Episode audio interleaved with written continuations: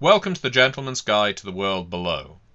Now, last time we discussed the alchemist calling within the worlds below, but it is far from the only valuable calling of students, potential leaders, analysts, and experimenters present in the vast underneath. The Farsighter fulfills some of that same function. I've travelled to many worlds and I've seen many things, many people occupying certain roles, classes if you will, and the Farsighter is a very interesting one to me, perhaps the most fascinating in the world below, how this calling came into existence. There are many anomalies surrounding the Farsighter. For one thing, the Farsighter's name implies a certain vision of the future. They play the role of oracles, diviners, if you will, individuals who can see the future and predict upcoming danger. This is vital when you consider that almost every community and settlement is at permanent risk of destruction from beasts, from environmental hazards, from the world below convulsing and consuming them. A Farsighter can prevent that, any of that, from occurring. But they can also speak to the world below, or at the least they claim that the world below speaks to them. The Farsighter merely listens, and the world below whispers its wisdom.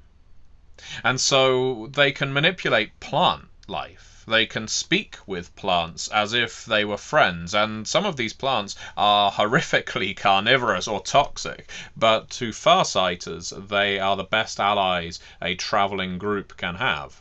And so there's something of a druidic nature to the farsighter, along with the divination. But that's not all. Because farsighters play such an integral role in planning, in knowing one's environment, they are gifted with an immense charisma and a perceived honesty. After all, who is going to believe a diviner that is consistently wrong and lying? It benefits the Farsighter to be honest with what they perceive, and this earns them a paladin esque role. So you see, the Farsighter is multifaceted. You might see them as a glorious knight, you may see them as an plant encrusted druid, you could see them as an airy and aloof diviner, but the fact is they are all of these things. The vast majority of settlements and communities in the world below appoint a Farsighter as their leader, where those settlements and communities have a single person in charge. There are plenty that do not. Agos B has its Council of Bridges, for instance, leans heavily on the guilds, as does Oriasis. But there are others where Farsighters play a fundamental role as leaders of the settlement. As an example, Fortress.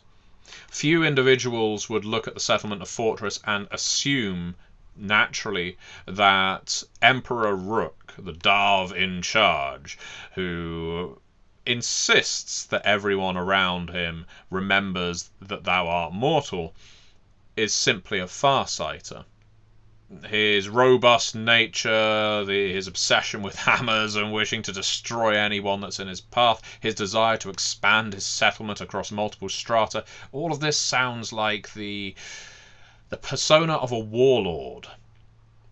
But the reason he is so successful, the reason Emperor Rook has been able to cling on to power for so long and improve Fortress's fortunes is because of his gifts as a farsighter.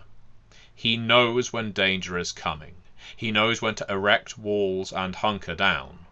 He is fiercely protective of his people, but he is also dedicated to their improvement in skill at arms, expanding fortifications, building settlement, artificer work, that kind of thing. Now, just like the alchemists, Farsighters have access to a brand of sorcery, the wisdom of Heliarchy. Now, Heliarchy is another interesting anomaly. And uh, you note maybe that I used the word anomaly earlier as if to point they just don't work. It doesn't make sense. They stand out as strange, and Farsighters certainly do all of those things because Heliarchy implies a worship and maybe, well, study primarily of the sun.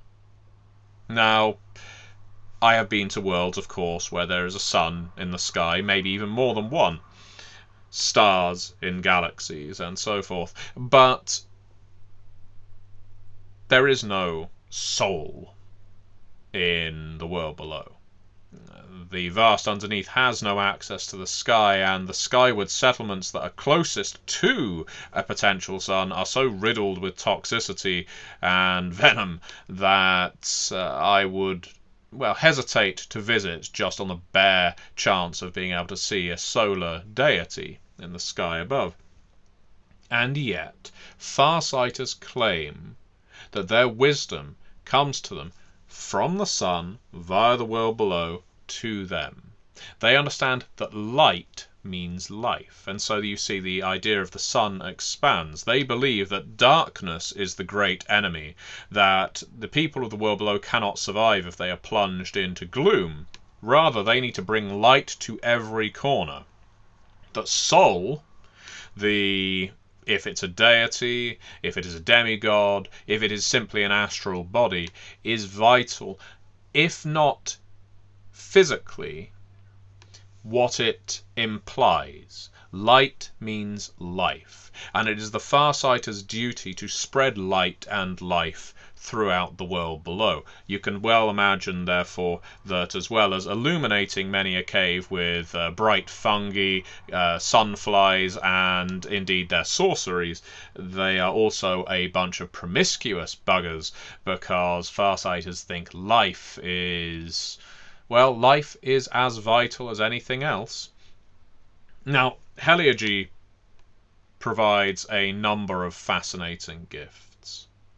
They can create fortresses of plant life, weeds, vines, and so on, but they can turn said fortresses into hungry, consuming hazards. Again, their ability to manipulate plant life is really quite uh, well, stunning, I think is an understatement. They can also enable others to pass through the world below a lot easier. They can essentially enhance another person's ability to excavate or to survive hostile environments. Again, life being vital. But their sorceries also enable them to see the past or see the future a lot of individuals believe that farsighters only have the gift to see forward, but that is not true. Farsighters can use Heliarchy to see events from the past. You can probably imagine this makes them incredibly useful in the role of investigation. Even with our best will, there are still crimes that are committed in the world below hell. There's an entire calling dedicated to that kind of thing in the form of the silhouettes, and so it is often the role of the Farsighters to discover the truth of all of that. Farsighters have the ability to speak with and call animals to them, and to engender them as spies, if not guards. They can bolster the will of others, inspiring their charges. Remember, Farsighters are natural leaders. Farsighters are a dichotomous calling because we place our trust in them greatly. We have to, because without them, so few of us would actually survive from one season to the next.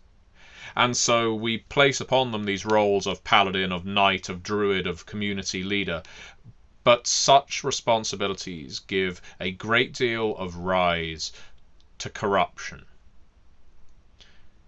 to take the example of Emperor Rook, there are very few individuals who could claim to like the Dav. This one in particular.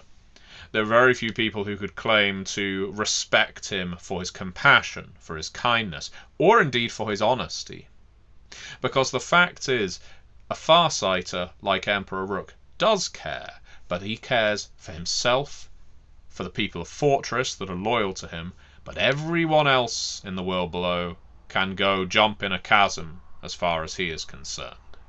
So it is incorrect to think of Farsighters as simply good and noble and holy. That's another calling. Farsighters can see the future. They can manipulate the world around them. They can be paragons of truth and law, but they choose where to apply those gifts. So a Farsighter can be your enemy just as easily as they can be your friend. Thank you very much for watching.